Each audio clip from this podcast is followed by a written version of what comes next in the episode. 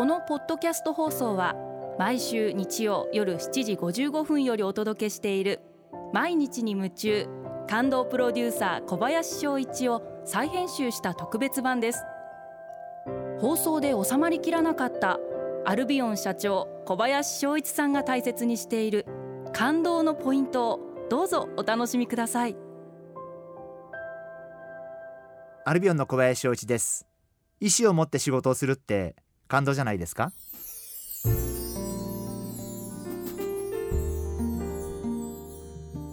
最近仕事やっててすごく頭にきたことがあって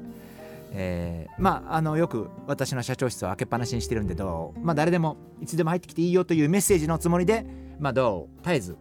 開けっぱなしにしてまあこれは管理職の方々に対していつでも誰でも入ってきていいよと。あるいは一般の方々も含めて何か話があったらまあ遠慮しないでおいでっていう私からのメッセージでもあるんですけどとある管理職の方が例えば部屋に入ってきます。でもちろんそれがその方の仕事ではあるんですけど単純にこう実情とか実績を報告して帰る。あるいは問題点をただ報告して帰る。っていうことが続いたことがあってその時にその管理職を呼び止めていやいやいや今あなたは私に報告をしに来たけれども報告は仕事ではないと。要するに報告をした後自分がじゃあどうしたいかとかどうすべきだと思うのかとかじゃあ会社としてこういうふうに動くべきだと思うっていうことを言う方が大事なんだと。そのただその今こういう問題がありますとかただ今数字がこうですとかそんな話ってメールでもいいし悪いけどそんなのってこっちもデータ見れば分かるし聞きたくもない話でどっちかっていうとすごく大事なことって自分はこう思ってるんですと。こういう実情があってこうしたいと思ってますとか会社としてこういう方向に行くべきだと思います。っていうことを私は聞きたい。もちろん最終的には私が全部決めさせてもらいますけどやっぱり一人一人の管理職がもっと言えばこういう問題がありました。って報告するだけだったら管理職はいらないんじゃないかな。あのそんな風に考えていてやっぱり管理職の大事な仕事ってもちろん自分も意思を持つ。アイデアを持つ思いを持つこうしたい会社をこうしていきたいっていう考えを持つ。